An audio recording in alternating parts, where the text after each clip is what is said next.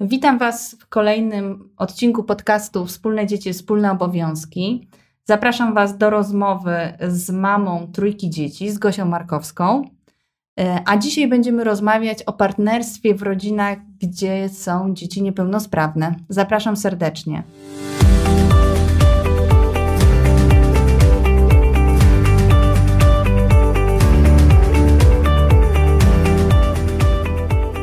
Słuchacie podcastu Wspólne dzieci, wspólne obowiązki. Rozmawiamy o urlopie rodzicielskim w Polsce i na świecie, a szczególnie o tym, jak można go podzielić między kobietę i mężczyznę. Mówimy o wszystkich zagadnieniach związanych z tym tematem: partnerstwie w związkach, wychowaniu dzieci, aspektach prawnych, uwarunkowaniach społecznych i o wielu innych ważnych kwestiach. Podcast prowadzą Karolina Andrian i Joanna Włodarczyk.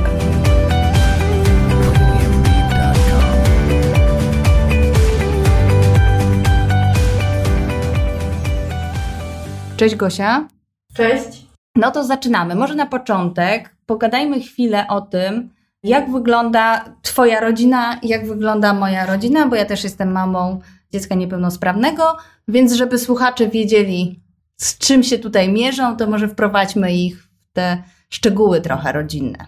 Oddaję Ci głos. Mm, dzięki. No, jestem mamą trójki dzieci.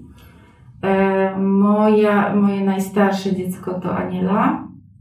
Jest w klasie maturalnej, ma 18 lat.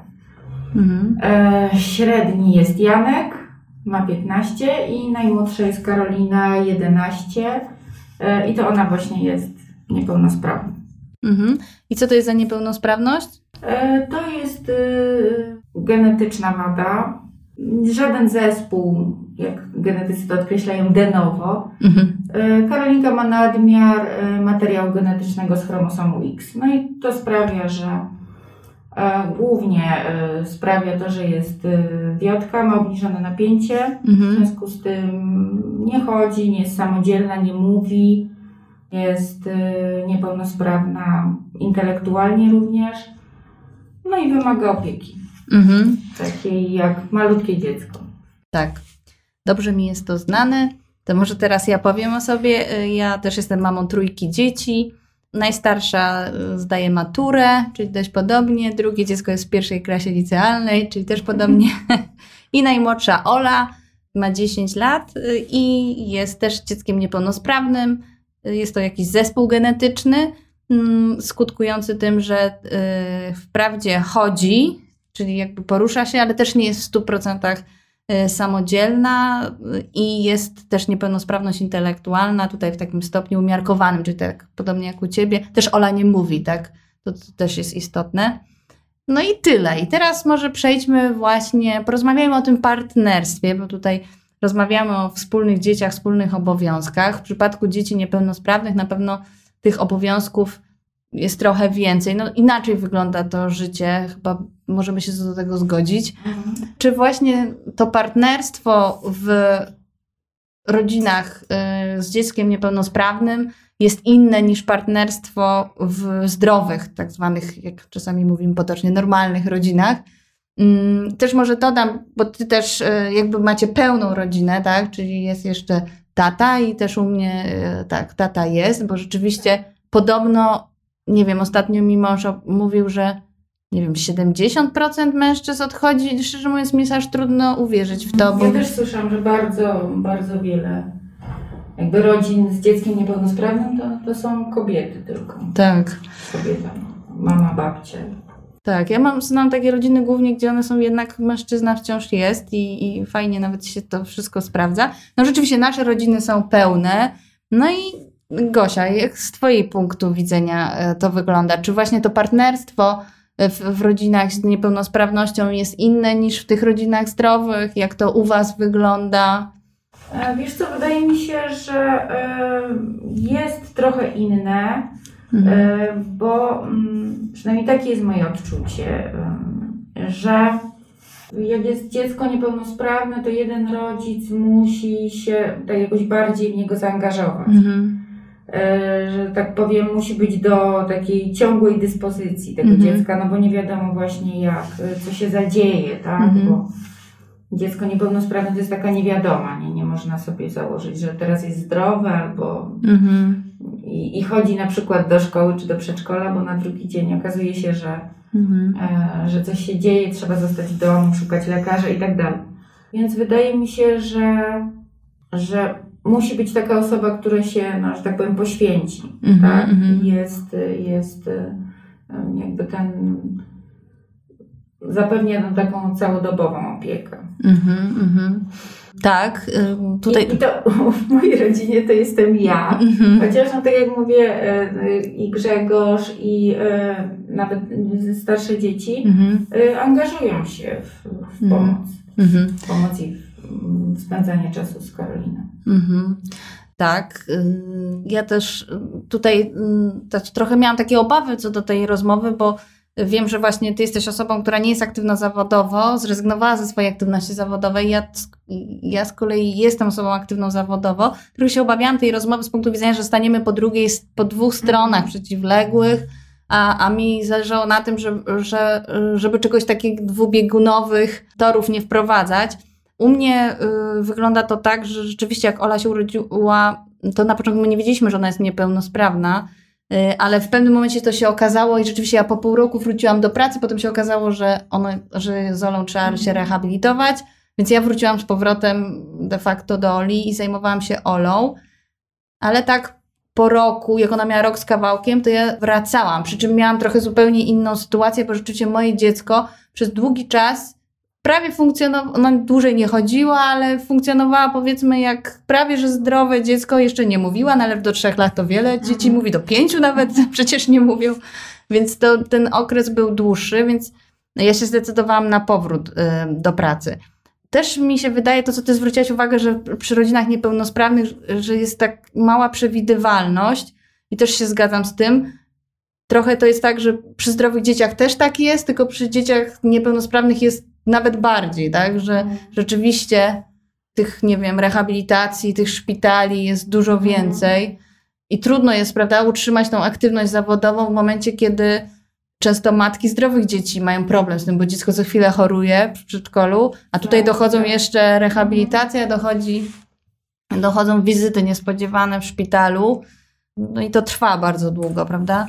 No i teraz jeszcze chciałam trochę porozmawiać właśnie o tej aktywności zawodowej, tej twojej decyzji. Jak ty to, bo też jesteś już od 10 lat mamą niepełnosprawnego dziecka, tak samo jak ja. W związku z tym, mm, od 11, też no, jakby jesteśmy w stanie ocenić ten cały proces, y, sposób pogodzenia się, mi się wydaje, ten też już mamy, jesteśmy na innym etapie.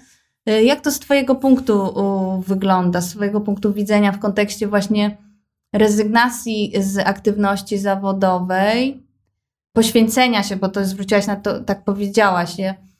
Moja mama się poświęcała na przykład, nie, nie miała dzieci niepełnosprawnych y, i ja bardzo uważam, żeby, y, żeby się nie poświęcać, ale oczywiście tam gdzieś w głowie różne myśli chodzą mhm. i i różne żale i też e, jakby to powiedzieć ładnie mm, no jakieś takie, wiesz, analizy, plusy, minusy, kto co dał się pojawiają, tak? E, jak to, jak to u Was w parze właśnie wygląda? Czy takie rozmowy się pojawiają? Bo mnie w momencie, kiedy założyliśmy fundację, ja założyłam fundację Sharedecker, to te rozmowy i zaczęliśmy rozmawiać o partnerstwie związku, o podziale, to tych rozmów było zdecydowanie więcej. Był taki moment nawet trudny, bo mąż się mhm. trochę czuł atakowany nawet z tego powodu. On... Że się poświęca mniej. Tak, tak.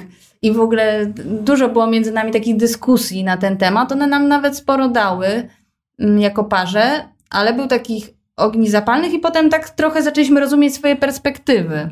Czy jak to u was wygląda? Czy masz Macie też takie rozmowy właśnie o tym partnerstwie, o tych waszych decyzjach, które wiesz, podejmujemy?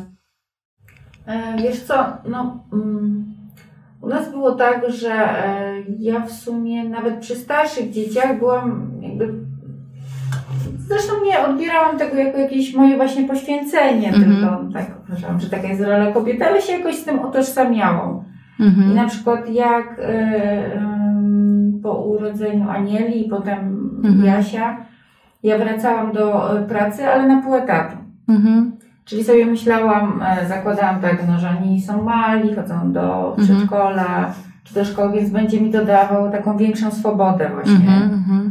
że coś sobie, nie wiem, jednego dnia zostanę dłużej, a drugiego dnia wyjdę wcześniej i tam mhm, gdzieś ich zaprowadzę na przykład na jakieś zajęcie.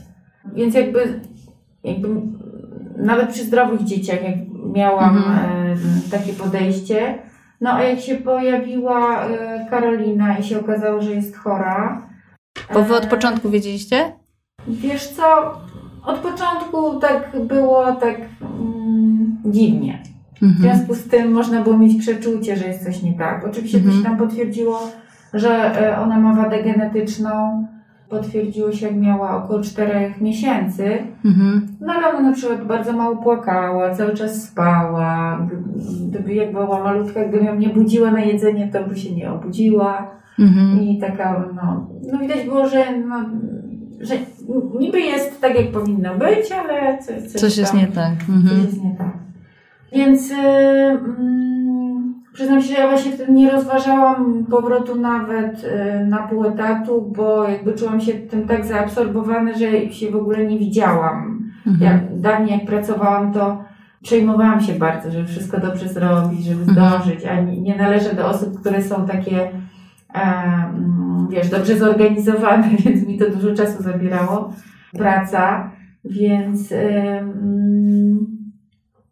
była taka sytuacja, że, e, no, że ja czułam, że ja, nie, że ja nie dam rady się jakby spalać w tych i tutaj, mhm. martwić się, że właśnie czegoś, z czymś nie zdążę, kogoś mhm. zawiodę i jeszcze właśnie mm, ogarniać e, w domu. Może to głównie był jakby problem taki psychiczny, nie? Że to mhm. w głowie się tego nie ogarniało, bo może jakby człowiek się sobie tak, nie wiem, może właśnie mniej myślał, to by dał radę i to, i to. Nie? No a teraz mm, pytanie, czy, mi, czy ja jakoś bardzo odczuwam, e, mam jakieś poczucie straty. Wiesz co, trudno mi jest powiedzieć, bo przyznam się, że ja tak do końca nie wiem, co ja bym chciała w życiu robić cały czas, chociaż mm -hmm. jestem w połowie mm -hmm. życia, więc, e, więc nie. Wydaje mi się, że mi jakby tego nie brakuje, tak? Mm -hmm. Zwłaszcza, że ja się pracy też czułam dosyć taka. Um, nie jestem z gatunku jakichś bardzo kreatywnych czy coś, tak, coś takiego, więc ja mm -hmm. bardzo się czułam niepewnie, tak, że coś mm -hmm. robię źle, że ktoś powinien mi powiedzieć, co ja powinnam zrobić. Mm -hmm. Więc, e, no, więc może w pewnym sensie e, czułam jakąś taką ulgę, o, że teraz przynajmniej się o to nie będę musiała martwić, tak? Jak no będzie tak. wyglądała moja kariera zawodowa. Mhm. No. Też miałam tą rozkminkę, przyznam. U mnie y, to było tak, że, znaczy mi chyba było trochę łatwiej, bo ja wracam, ja miałam własną firmę, więc y, mhm. no, miałam wspólniczkę, no mhm. oczywiście mogłam po prostu, to jest też moja przyjaciółka, mogłam powiedzieć, że no rezygnuję z mhm. tej, tylko ja, ja na przykład potrzebowałam tej, nie mogę powiedzieć, że ja wróciłam, bo ja tego po prostu mhm. chciałam. To, mhm. Dla mnie to był taki trochę z kolei odpoczynek od tego mhm. obciążenia psychicznego związanego z Olą. Y, ale też na przykład ja cały, do, te, do momentu urodzenia się Oli, to bardzo cały czas myślałam o powrocie, znaczy powrocie, że jestem po SGH, czyli miałam tam trochę naładowane do głowy, że w korporacji powinnam pracować, robić karierę. No a zdecydowałam się prowadzić własną firmę i ciągle miałam takie myśli, że, że może ja jednak pójdę do tej korporacji, może ja pójdę do tej korporacji. I mhm. ciągle myślałam, że może zmienię zdanie. I w pewnym momencie, jak się Ola urodziła, to to automatycznie przecięło w ogóle te moje już marzenia i te powiedzmy rozkminki o tym, mhm. bo pomyślałam sobie, że ja w życiu nie będę w stanie yy, w korporacji wtedy, 10 lat temu, no, pracować i zajmować się dzieckiem no wtedy jeszcze nie było fundacji Sherdecker, która mi mhm. trochę w głowie poprzestawiała. Znaczy zaczęłam troszeczkę inaczej myśleć o podziale obowiązku, odpowiedzialności za Ole i, i decyzji, które z tym się wiążą. Ale wtedy stwierdziłam, że nie, no w życiu nie dam rady takiej elastyczności właśnie zyskać mhm. i jak tak. E, miałam w swojej firmie, mając też przyjaciółkę, która, była moją, która jest moją wspólniczką, która mnie no, wspierała bardzo Mm, wydaje mi się, że to się trochę zmieniło, że jednak teraz ta tendencja do tego, żeby tą różnorodność wspierać w firmach, żeby, żeby jednak uwzględniać to, że ludzie są w różnych sytuacjach, bo nie mhm. tylko niepełnosprawność, ludzie mają też problemy własne ze zdrowiem, nawet nie też takie, też psychicznie czasami są słabszej kondycji lub lepszej. I teraz wydaje mi się, że korporacje Oczywiście nie pracuję w korporacji, mhm. więc to może być tak, że trawa jest bardziej zielona u sąsiada, ale wydaje mi się, że teraz są bardziej przychylne. E, jest większe zrozumienie na to, żeby uwzględniać te czynniki prywatne niż te 10 lat temu. I więcej się mówi o tym, o tym, żeby być właśnie taką włączającą mhm. organizacją. Nie wiem, czy na ile się mówi, na ile się realizuje te rzeczy. Wydaje mi się, że od czegoś trzeba zacząć. Od mówienia do działania, no trzeba zacząć myśleć, mówić i potem działać. Więc wydaje mi się, że to będzie szło raczej w tym kierunku, żeby, żeby ułatwiać ludziom y, aktywność zawodową. Może właśnie nie na cały etat, bo wydaje się to bardzo trudne mhm. przy opiece nad dzieckiem. Szczególnie wtedy, kiedy te, te, te placówki działają różnie, tak? Hmm, powiedz mi, chciałam, właśnie takim sprawdzianem to był ten COVID. Nie wiem, jak to u, u, u Ciebie wyglądało. Na pewno Wasza placówka też przestała pracować, bo u nas też zamknęli. Tak. Hmm, też Twoja Karolinka chodzi do szkoły specjalnej. Tak. Państwowej. Państwowej. W związku z tym oni zamknęli, nie wiem ile my tak trwaliśmy, ale sporo tych miesięcy było. No do maja było no. zamknięte, chociaż mm, e, Karolina nie chodziła do wakacji. Mhm. My też chyba no. właśnie tak było. Tak wiesz, jeszcze był taki lęk, nie? Że może lepiej jednak przesiedzieć mhm. jeszcze trochę.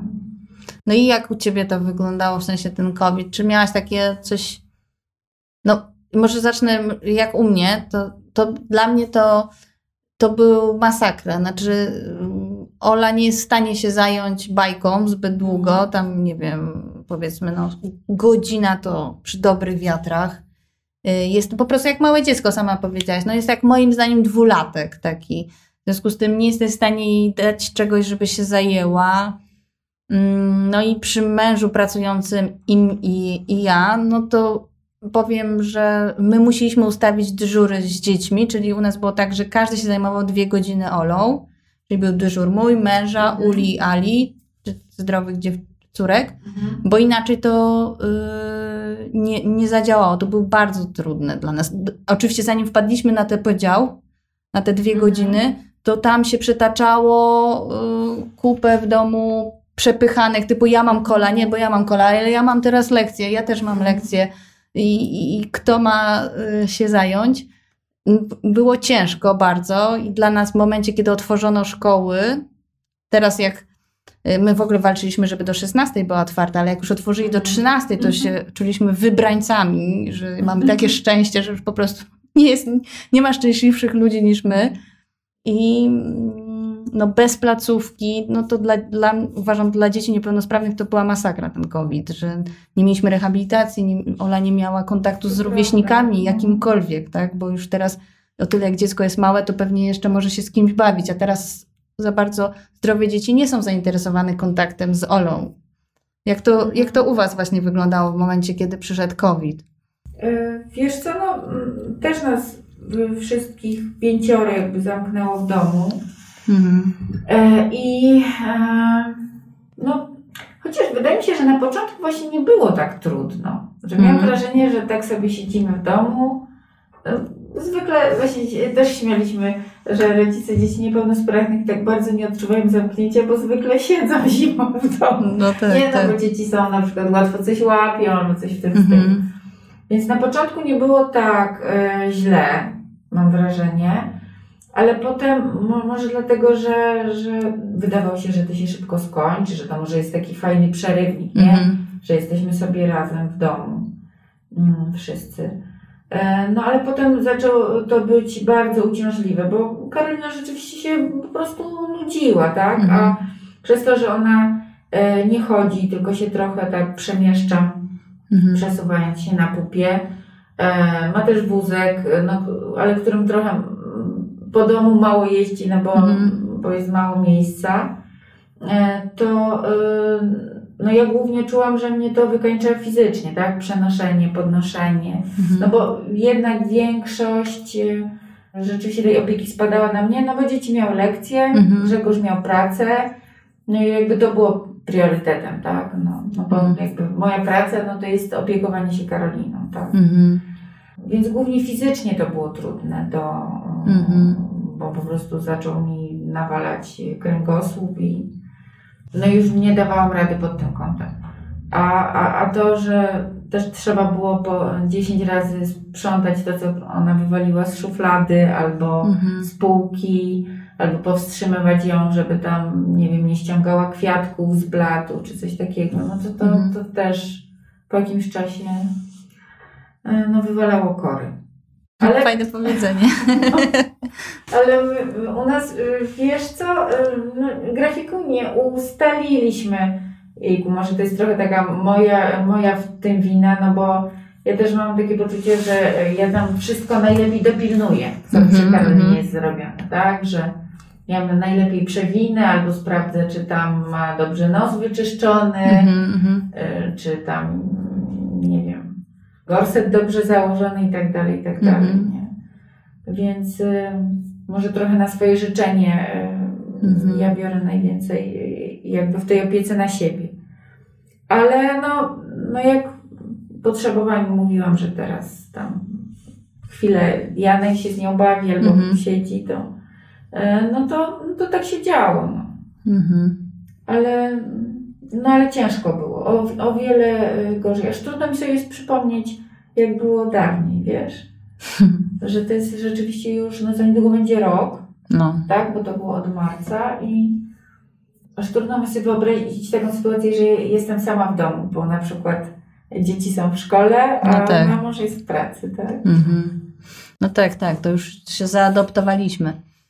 I teraz myślę sobie właśnie o tej, o tej wspieraniu aktywności zawodowej, bo ja też jak myślę e, o tych, o tych rzeczach, to zawsze wychodzę takim dla mnie argumentem ważnym, dlaczego uważam, że ta aktywność zawodowa kobiet jest istotna, ludzi generalnie, mhm. tylko kobiety częściej z niej rezygnują, że dla mnie to jest taki trochę utracony potencjał.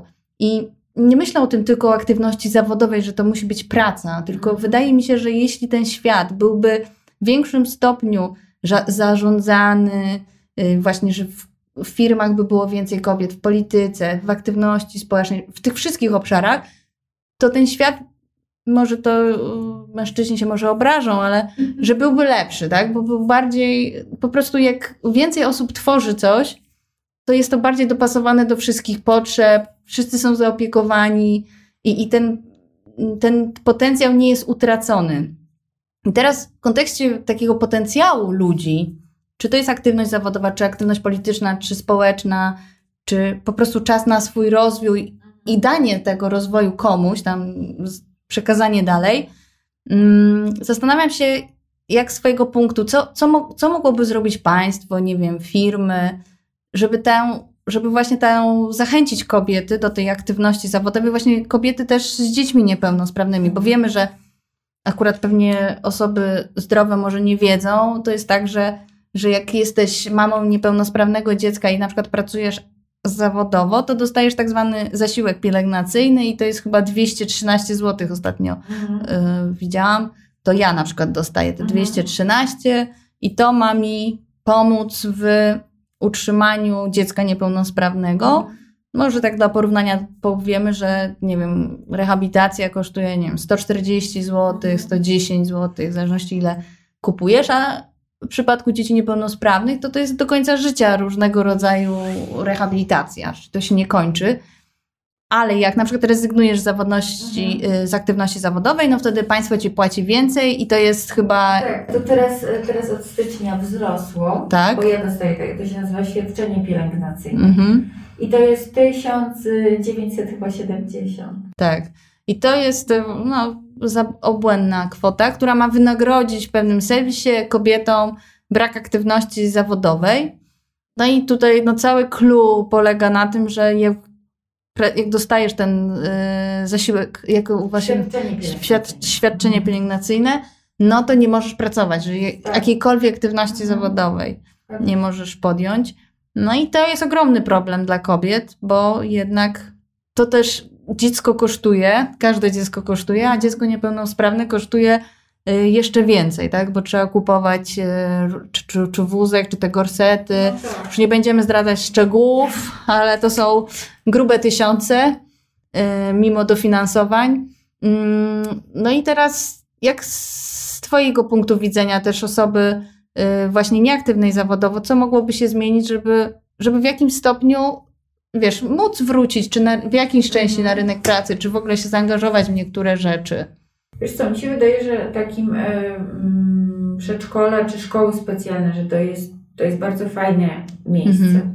Mhm. Że e, właśnie ja jak e, mm, Karolina była mała, to nie wyobrażałam sobie, że takie dziecko jak ona, czyli z niepełnosprawnością intelektualną, fizyczną w stopniu znacznym, że może chodzić do jakiejkolwiek placówki, tak? Mhm. E, która nie jest jakimś tam domem opieki. A okazało się, że tak, tak? I Mhm. może tam robić różne fajne Tak. rzeczy, tak? Których ja nie przyszło mi do głowy, żeby z nią robić w domu. Czyli to jest, e, to jest na pewno podstawa, Mhm. żeby każde dziecko mogło trafić mm, do takiego miejsca, co wydaje mi się e, mm, jest trudne, no bo nie, nie wszystkie szkoły e, specjalne są fajne i mm, chyba teraz jest trudno o miejsce. Na przykład my Mhm. staraliśmy się o miejsce dla Karoliny, to była bardzo duża konkurencja, więc... Mhm. e, To prawda. No, Tym bardziej, że mieszkamy w dużym mieście, więc gdzie jednak tych, mimo wszystko tych placówek Mhm. jest sporo, y, a nie w każde miasto. Jak ktoś mieszka na, w mieście małym czy na wsi, to jeszcze plus dojazdy z dzieckiem Mhm. niepełnosprawnym, no to, to jest wyzwanie, szczególnie z niepełnosprawnością y, ruchową. Ale jak słucham od rodziców, którzy dojeżdżają autobusami, na przykład ze swoimi dziećmi do szkoły, no to, to jest trudne dla nich. A mieszkamy w dużym mieście, tak? Że Mhm. jednak ta sieć jest Tak. jest.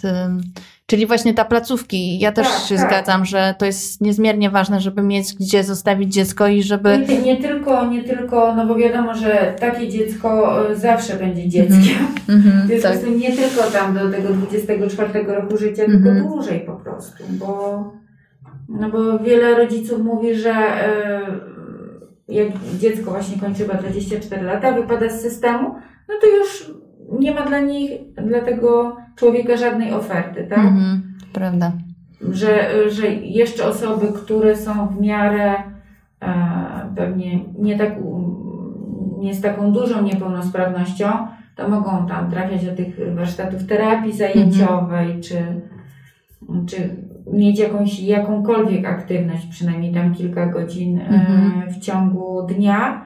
No a e, myślę, że tak, takie dzieci, tacy ludzie jak moja Karolina, no to za bardzo mm, nic państwo im nie, nie ma do zaoferowania, jak, jak już będą dorośli. Tak? No i to, no wiadomo, że rzeczywiście takie dzieci zostają z rodzicami dłużej niż dzieci zdrowe. Zakładają. zawsze. Tak, no właśnie. Tak, tak. no, Czasami ludzie sobie nie zdają sprawy, że tak naprawdę w naszym przypadku takie dziecko. Ja zawsze będę musiała, zawsze do końca życia będę dzielić się z mężem e, odbiorem Oli ze szkoły, tak? Ona Mhm. nigdy nie będzie wracać sama do szkoły Tak. i nie będzie sama w domu. I też jak się sz- szkoła skończy, to, to nie wiem do końca, co się będzie działo, czy będziemy szukać tych e, terapii zajęciowych, e, opiekunki. Tak naprawdę Mhm. nie myślimy o tym na razie, bo jest to dość przerażająca Tak, właśnie. wizja. tak, nie poruszajmy może tego tematu, ale no, to, to po prostu posiadanie małego dziecka do końca życia, tak? Tak. I, i, I tyle. Mm, Jeśli chodzi o, o, o ten zasiłek, prawda, to świadczenie, że, Mhm. że jednak y, to, że nie można pracować, to strasznie, to wiele kobiet o tym mówi, że to jest w ogóle jakiś Tak. absurd, że, że powinno się dopuścić, szczególnie, że moim zdaniem 2000 to, to, to, to mogłoby być wsparcie do aktywności zawodowej, cało nawet etatowej, Mhm. dlatego że to jest wsparcie takiej rodziny, bo nie jest tajemnicą, że wszystkie rodziny z niepełnosprawnymi dziećmi są zu- ubożeją, tak? Mhm. Y, Może to nie jest tak, że nagle się stajesz zupełnie biedny, ale prawda jest taka, że ten, ten zasób finansowy rodziny z niepełnosprawnym dzieckiem jest mniejszy, gdyby to dzie- dziecko było zdrowe i i tutaj nie ma co chyba ukolorawiać rzeczywistości, tak jest. I takie 2000 jest, jest wsparciem dla rodziny, bo ona wydaje dużo mhm. więcej na, na rehabilitację, na dodatkowe rzeczy.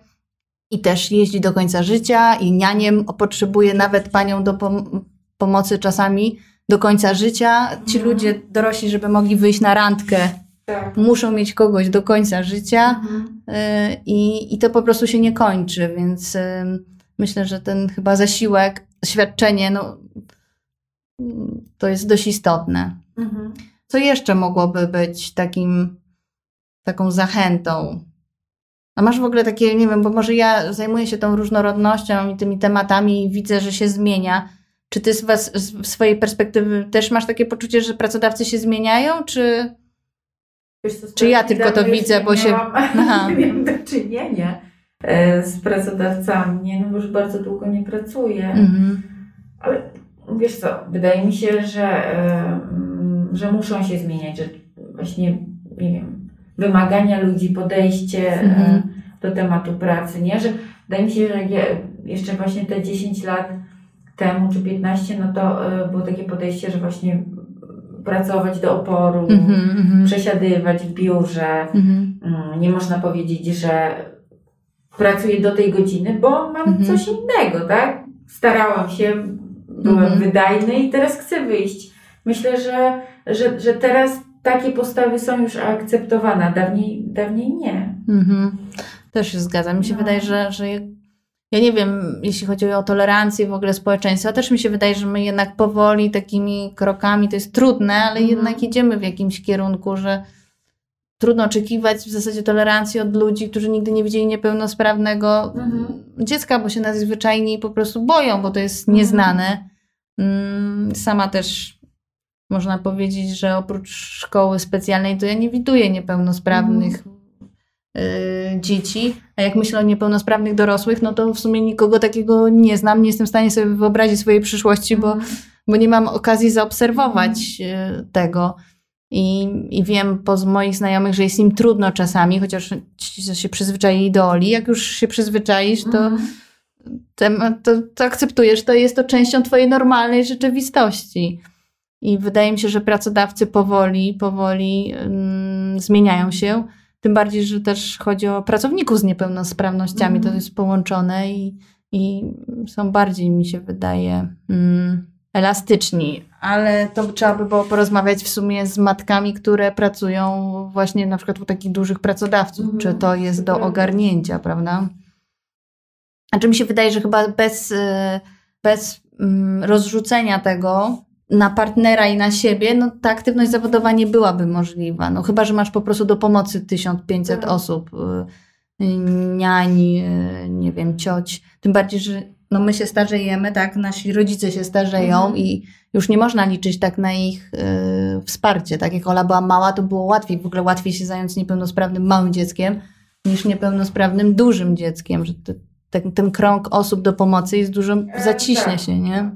Tak, jak Karolinka była mała, to zostawialiśmy ją z babcią. Tak na przykład je, wyjeżdżaliśmy na narty na tydzień i babcia jakby dawała radę sama, tak? No ale to jak miała tam 5 lat, nie? Nawet mhm. 6, jeszcze była mała, lekka. No a teraz to już jest niemożliwe, nie? Mhm. Jest długa na tam 1,55 m i waży 40 kg, no to, mhm. to ja już, ja mam problem, żeby się nią sa, sama zajmować, no bo już mam mhm. problem z posadzeniem jej gdzieś i e, no i to jest też taki trudny moment, nie? No wiem. Się zastanawiasz, kiedy trzeba się będzie, wiesz, przestawić na jakieś podnośniki czy coś w tym stylu. Tak, moja koleżanka już ma taki podnośnik. No. I do zrobienia. Wydawało się straszne, ale jednak już teraz to oswoiła sobie. Znaczy, to jest po prostu zmiana. Słuchaj, a powiedz Gosia, czy ty, bo Karolinka rośnie, oczywiście rzeczy, mhm. różne rzeczy się dzieją, czy ty masz otwartą drogę do powrotu do aktywności zawodowej, czy zupełnie nie rozważasz tego? Czy, czy myślisz, że okej, okay, przy jakichś sprzyjających warunkach, tak jakiekolwiek by one nie były, to jednak ta droga byłaby przez ciebie rozważana? Wiesz co, mm, na pewno nie jest tak, że, że to jest jakby zamknięty rozdział. Mhm. A tak jak Ci mówiłam, ja nie wiem, co tak naprawdę chciałbym robić w życiu, więc trudno mi jest, Mhm. e, wiesz, coś sobie planować, ale e, nie wykluczam tego. Bo chciałabym rzeczywiście coś, jeszcze chyba bym chciała coś robić. Mhm.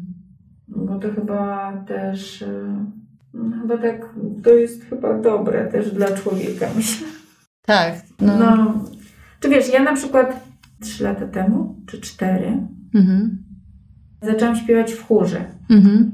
I to był dla mnie taki bardzo ważny moment, bo rzeczywiście było to jakieś takie wyjście z domu. Mhm. E, trafiłam do miejsca, gdzie no, czułam się jakoś tam, chociaż jestem, nie chodziłam do szkoły muzycznej, nie znam Mhm. nut, no tylko jakieś minimalne podstawy. Śpiewam ze słuchu głównie, ale czułam się tam doceniona i wyjątkowa, bo, bo miałam, że fajny głos, mam taki, mam niski Mhm. alt. Mhm. Czasem śpiewam partię tenorów, tak?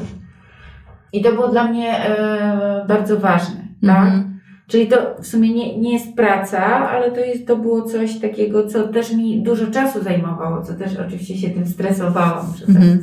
że tutaj Karolina, a ja muszę się przecież tutaj nauczyć Mhm. jakiś, jakiegoś utworu nie? i przygotować do próby. Czyli no, to jest bardzo potrzebne, tak? Tak Mhm. jak mówisz, że jakakolwiek aktywność Mhm. że nawet może niekoniecznie praca, ale no, też ja jestem w takiej sytuacji, że ja, ja mogę sobie e, Grzegorz dość dobrze zarabia, więc możemy sobie pozwolić na to, żebym ja się zastanawiała, Mhm. e, czy, czy chcę wrócić do pracy, co to by miała być za praca, nie, że mam taką Mhm. możliwość. Myślę, że wielu rodziców tego nie ma, tak? No tak, tak. No. Nie masz tej, tego wyboru czasami przez to Tak, nie. tak. I, niektóre rzeczy, niektóre decyzje są za ciebie podjęte już po Mhm. prostu. Mhm. No dobrze, to, to może zakończmy to na tym, na tym akcencie. Dziękuję Ci, że, że, że się zgodziłaś na tą rozmowę. Myślę, że no, udało mi się Ciebie przekonać, ale do końca nie wiedziałam, czy się zgodzisz, czy nie. I dziękuję, że, że, że mogłyśmy porozmawiać. Ja też dziękuję, było mi bardzo miło. Dzięki. Podcast prowadzony w ramach działań Fundacji Share the Care.